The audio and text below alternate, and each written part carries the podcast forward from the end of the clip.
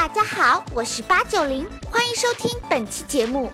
如果你喜欢我们的音频，也可以上爱奇艺搜索吴晓波频道，可以观看带有授课 PPT 和我八九零随时弹幕吐槽的完整节目哦。人在职场飘，哪有不跳槽？都说九零后辞职跳槽就像一场说走就走的旅行，跳槽理由也是没有最奇葩，只有更奇葩。最赖床钉子户，老板，我早上就是起不了床。最具互联网意识，办公区没有 WiFi，这样的人生是没有追求的人生。最从环保角度出发，雾霾太大，我找不到到公司的路了。最具大局观，老板，我去拯救地球啦！九零后连辞职跳槽脑洞都这么大，小八我也是醉了。那作为九零后的老板，该如何制服他们呢？世界如此喧嚣，真相何其稀少。大家好，我是吴晓波，欢迎再一次来到吴晓波频道。现在是八月，火热的就业季，今年会有超过七百六十万的大学生冲进到中国的职场。这一部分人里面，平均年龄八九零应该是几岁啊？应该是九四年出生的人为主力，部分可能有九五年、九六年的人。我有很多企业家的朋友，我这两年请教他们，我说九零后的这批职场的人和之前的七零后、八零后比有什么？区别呢？他们跟我讲三个字：第一难招，第二难带，第三难管。他们主要的特点是什么呢？喜欢跳槽。啊，八九零是不是喜欢跳槽？小时候跳绳跳太多了。呃，前两天有一个，我有一个朋友给我打电话说说小波啊，这样，呃，你能不能帮我一个忙？我说什么事儿呢？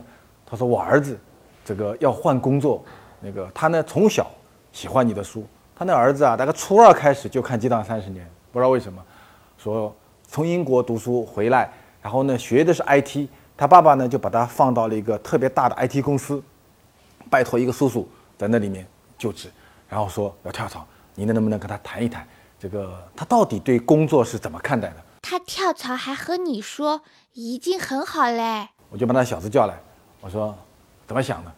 他说啊，不喜欢 IT，然后呢工作压力太大，太忙。那现在干嘛去呢？跑到了一家软装设计事务所，去给一个人当设计师，当他的助理。那我说你懂吗？他说我懂的。我在英国读书的第二专业学的就是设计，啊，室内设计。然后呢，我喜欢到这个设计事务所。那我跟他讲说，那你有未来吗？你看你在一个你主业学的是 IT，研究生毕业，学了好多那么多年的。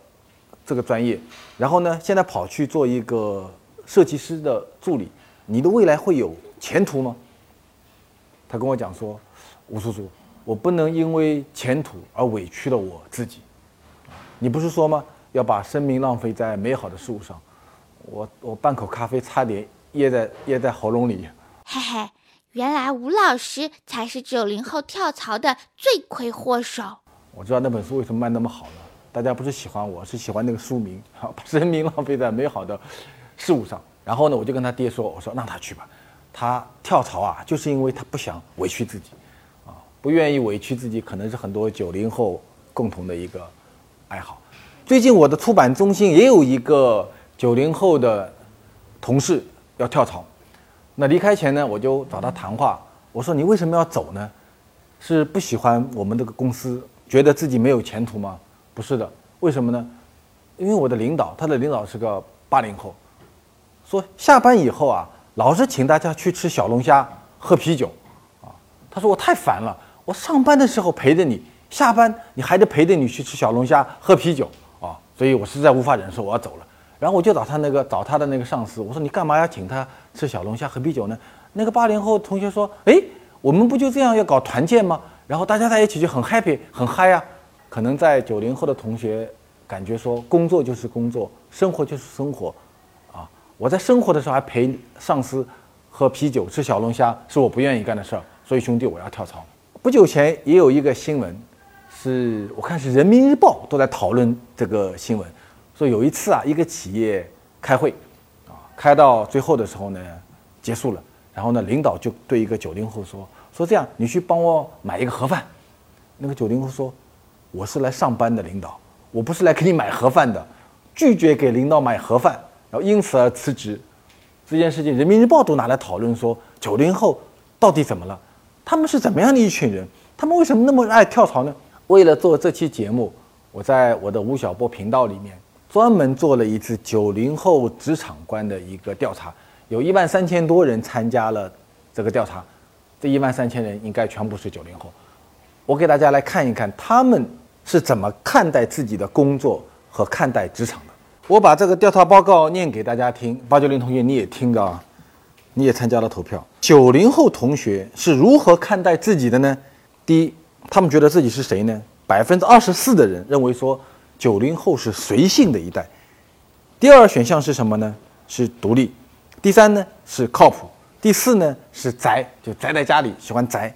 第五呢是逗逼。这是他们自己的看待，所以他们认为自己是一批。能够自己掌握命运和掌握时间的人，他们觉得随性独立是他们所要追求的东西。同时，他们认为自己是一个特别靠谱的人。他们爱看什么东西？啊，他们最爱看的是什么呢？第一，爱看神探夏洛克，八九你喜欢吗？啊，爱看《权力的游戏》。第二，他们爱看《奇葩说》，马东同学你有福了。第三，他们喜欢看，哎，他们喜欢看《新闻联播》和《人民日报》。然后呢？他们第四个选项才是《小时代》，也就是说，他们《人民日报》和《新闻联播》和《小时代》比的话，他们更喜欢看前者。我不知道为什么编导没有把把那个吴晓波频道放在里面，是跟我们有仇吗？再接着是说，九零后，如果你要追求成功，你最想靠的东西是什么？八九零靠什么？你要靠吴老师是吧？百分之六十六的人认为说，我要成功需要靠创业。第二呢是靠职场、靠职业。百分之二十三，靠爹的有多少呢？只有百分之十一的人认为说拼爹是一件挺靠谱的一件事情。然后九零后找工作最关心什么啊？如果看吴晓波频道，现在有很多六零后、七零后、八零后要招工的人，这一条对大家很重要。就九零后啊，他们如果到你的公司来工作找工作。他们最关心的是什么呢？各位，第一个是工作前景，百分之二十七的人认为说，我到这个公司工作找工作，最关键是我有没有前途，这第一位。第二位呢是兴趣爱好，就是我挺喜欢这份工作的。第三个呢是薪酬待遇啊，所以九零后没有我们想象的那么爱钱呐。第四项，父母期待，各位你们猜一猜。在九零后看来，我这个工作是符合父母期待的这件事情，就跟我前面开始讲的那个我那个朋友叫我教育他儿子啊，他希望他儿子成为一个 IT 高手，愿意符合父母期待的人，在九零后的比例中是多少呢？告诉大家，这是个天大的好消息，百分之一，也就是百分之一的人愿意来符合父母的期待。父母们，你们怎么想的？可以在吴晓波的后台来回复，告诉我一下。然后你在职场中最大的烦恼是什么？第一个烦恼是学不到东西啊，所以九零后是一个挺爱学习的一代人。我在另外一个调查数据里面看到说，中国的九零后有百分之三十六的人认为说，他们在职场中最重要的事情是学习到好的东西。同时，有一半的人愿意为培训而付费。就如果能够提高我的职场的能力，提高我的职业能力，有一半的人愿意为培训而付费。各位，这个是对培训市场一个天大的好消息。第二个，他们职场中最大的烦恼是啊，这个烦恼我也有，我小时候也有，八九零你也有，薪水总是不够花，啊，钱不够用。第三个呢是没有晋升的通道，上升通道不够。第四个呢？同事很难搞。第五个呢，上司总让我加班。我的蓝狮子，包括我的吴晓波频道里面，很多都是八零后和九零后。我们年纪最大的是一九八七年的，年纪最小的是九二年的。我跟他们接触在一起啊，以前有人跟我说，七零后是加班狂，八零后呢是什么？是拒绝加班，九零后呢是拒绝上班。还要厉害，拒绝上班。但我真的跟这些八零后、九零后在一起工作，我有一个挺大的一个感触，其实他们跟我们年轻时候对职业的某些态度是一样的。只要他们喜欢这个工作，他们愿意付出，他们是愿意跟你拼到晚上十点钟、十一点、十二点、一点钟，是愿意拼的。所以加班这件事情，对九零后，我认为并不是一个太大的问题。至少你从我接触的这些九零后朋友和这个调查问卷可以看到。还有一个是老板对你意味着什么？老板是你的什么人呢？他们认为，百分之二十七的人认为，老板就是不停给我画大饼的人。第二个事情，这个很厉害，在九零后看来，老板是谁呢？百分之二十四的人，就是四分之一的人认为老板就是那个可以被取代的人。这九零后真的是一一批非常具有野心、非常自信的一部分人。第三个呢是老板是他们的精神导师哦，这个比例还不小。如果说百分之二十四的人认为说老板是可以取而代之的，那还有百分之二十二的人认为说老板是我的精神导师啊。看到这一条我非常的欣慰。第四个百分之十四认为说老板是那些八竿子打不到的存在，就是你跟我没有关系，我主要就是把你给我的工作做完，然后呢你最好不要认识我，我也不认识你，我跟你的生活没有任何关系，千万不要请我吃小龙虾。第五条，百分之十的人认为说，老板是那些应该给我精神赔偿费的人，是这么吗？以后就是五险一金以外，再加个六险一金，就是精神赔偿费。除了你们在爱奇艺上看到的吴晓波频道，也可以在大头频道战略合作伙伴喜马拉雅 FM 收听本节目的音频。我们回到这个话题的本身，说九零后为什么喜欢跳槽？我觉得这个问题你可以把它分解开来说：第一，你为什么要跳槽？第二呢，你有没有跳槽的资格？第三呢，你要跳到哪里去？我们把问题可以分解开来看。九零后为什么喜欢跳槽呢？我认为啊，第一个原因是，他不知道自己喜欢什么东西。实际上，年轻的时候，我们每一个人都一样。这个问题，我觉得对六零、七零、八零、九零，包括未来的零零后都一样说。我们年轻的时候都在寻找一个问题：说我这辈子想成为怎么样的人？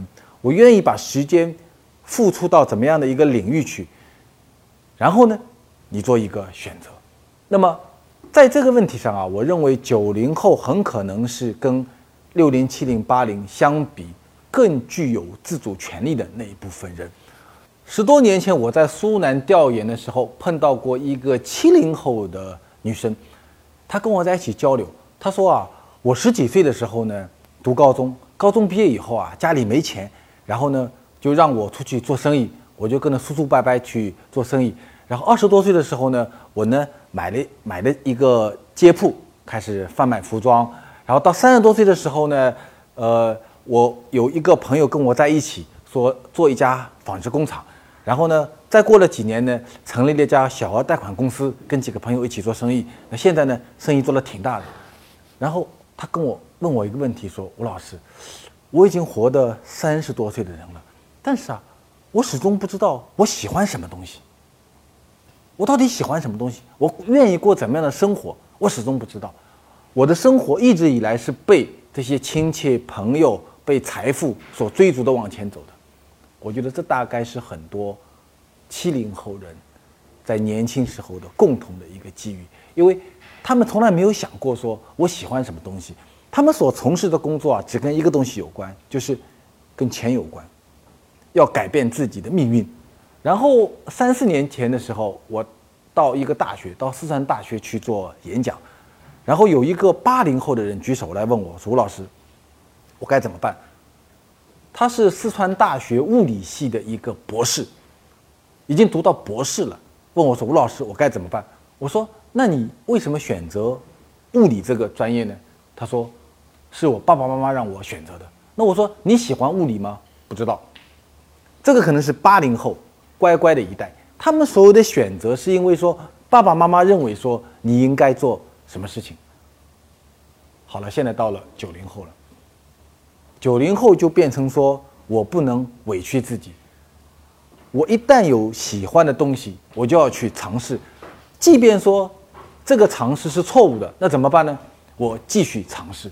所以我觉得很多九零后的不断的跳槽，在某种意义上是一种恐慌，是一种对自我认知的一种不断探寻的一个过程。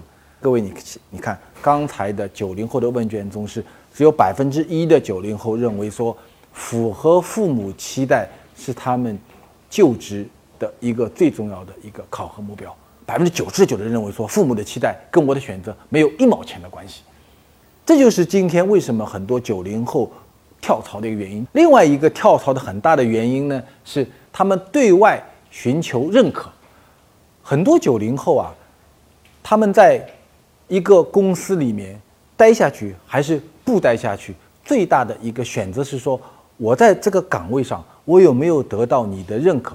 所以有一份调查问卷认为说，九零后在一个公司里面，百分之三十六的人认为说，我待在这里的最重要的原因是因为有人赏识我。如果我离开的话呢，是因为有是大家不赏识我。我认为，认可这件事情可能分两面来考虑。第一面呢是你的能力的问题，第二方面确实也是一个警告。有一次我碰到一个九零后的女记者，她是在一个省级卫视台当一个女记者，她跳槽了，离开了。那我就问她说：“那你为什么跳槽呢？”她说：“我不被认可。”那你为什么不被认可呢？她说：“我分配到这个部门以后啊，领导天天让我去跑社会新闻啊，今天这里着火了。”我去把它拍下来。明天那里出现交通故障了，我去把它拍下来。我不被认可，那我说，那你怎么能够被认可呢？他说，我要去拍一些深度报道，要去做一些重大的选题。每次这个时候呢，都没我什么事儿。不被认可，其实每一个人在二十多岁的时候，你都不被认可，你都没有机会去做那些深度报道，都没有机会去做那些重大选题，因为每一个人，包括我在内。都是从跑社会新闻，跑这里着火了，那里交通事件了起步的。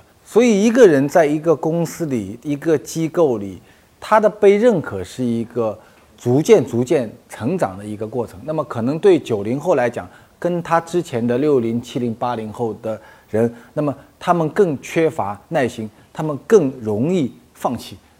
九零后爱跳槽的第三个原因是，我认为这一批人。他们从小生活在一个中产阶级的家庭里面，所以当他们走上职场以后，我认为他们是第一批把工作和生活进行了一个平衡的人。所以对他们来讲，工作很重要，但是生活呢同样重要，甚至更加的重要。在过去的两年里面，我记得有两条新闻蛮有趣的。去年的时候，有一个八九零是河南的吧，是一个护士学校的一个一个老师。微博上面写了一句话，叫做“世界那么大，我要去看看”，啊，然后这句话就成为了风靡一时的一句话。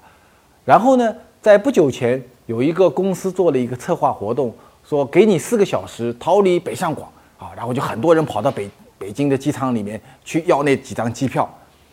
这两个新闻的背后，其实就是九零后的一种生活态度，他们觉得生活品质。生活本身可能和工作是同样的一件事情，但是在很多公司里面的公司文化是工作优先模式，然后呢，甚至有些公司是鼓励一种过劳死的精神。那这个时候，这种的公司文化和他们对生活的态度就会产生重大的一个冲突。所以你来分析九零后。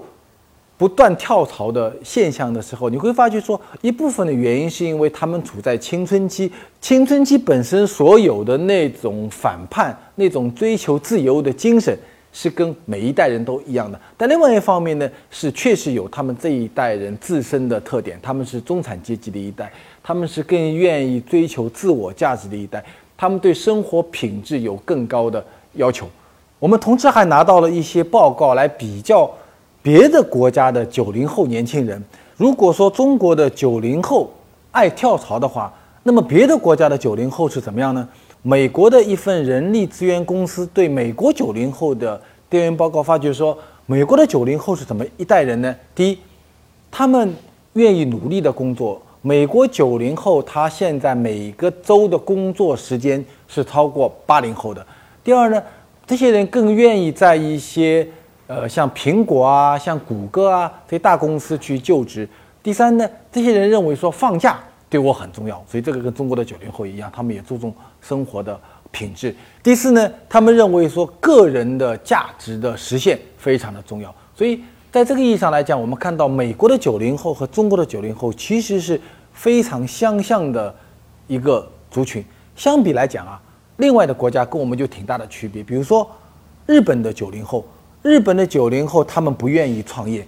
他们更愿意在大公司去工作，这个跟中国就有很大的区别。今年上半年，中国和日本相比，中国的风险投资公司的数量是日本的六倍，所以相比来讲，中国是一个更愿意创业的年轻人的氛围。韩国呢，很有意思，韩国的九零后中有百分之五十不愿意在韩国找工作，而愿意到韩国以外的国际市场找工作。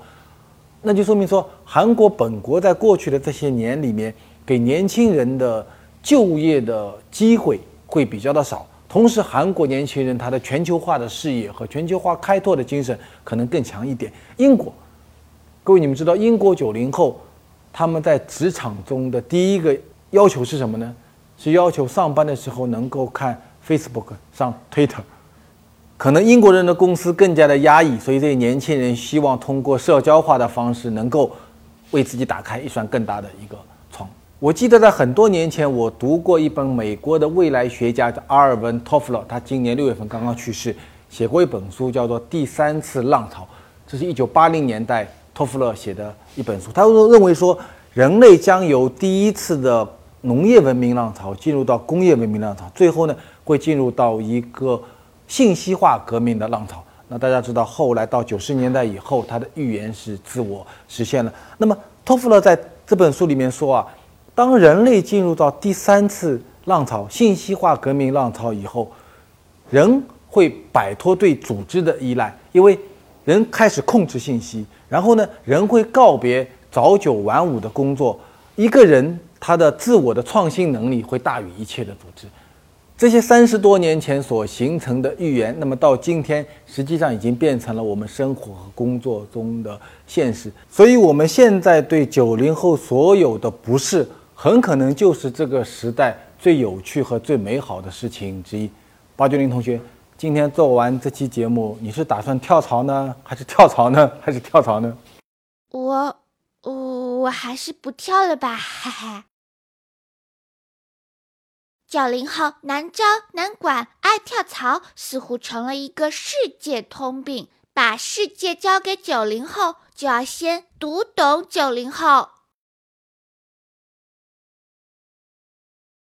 吴老师，您对互联网保险行业的看法是什么？哦，互联网。保险行业呃，今年发了一些关于普惠保险的一些牌照。其实金融行业的很多冲击，从银行到信托到基金到债，保险会未来两年之内遭到最大冲击的一个行业之一。而且中国保险行业已经超过了十亿十亿的一个门槛，未来三年内中国保险行业还要翻一番，所以应该是一个挺大的一个冲击口。吴老师您好，您觉得跨境电商的前景如何？呃，如果你讲的跨境电商指的是海淘部分的话，那么我觉得会出现两个情况。第一呢，国家会对，呃，国外商品的进口部分在税收规范方面，在今年和明年的力度会持续的一个加大。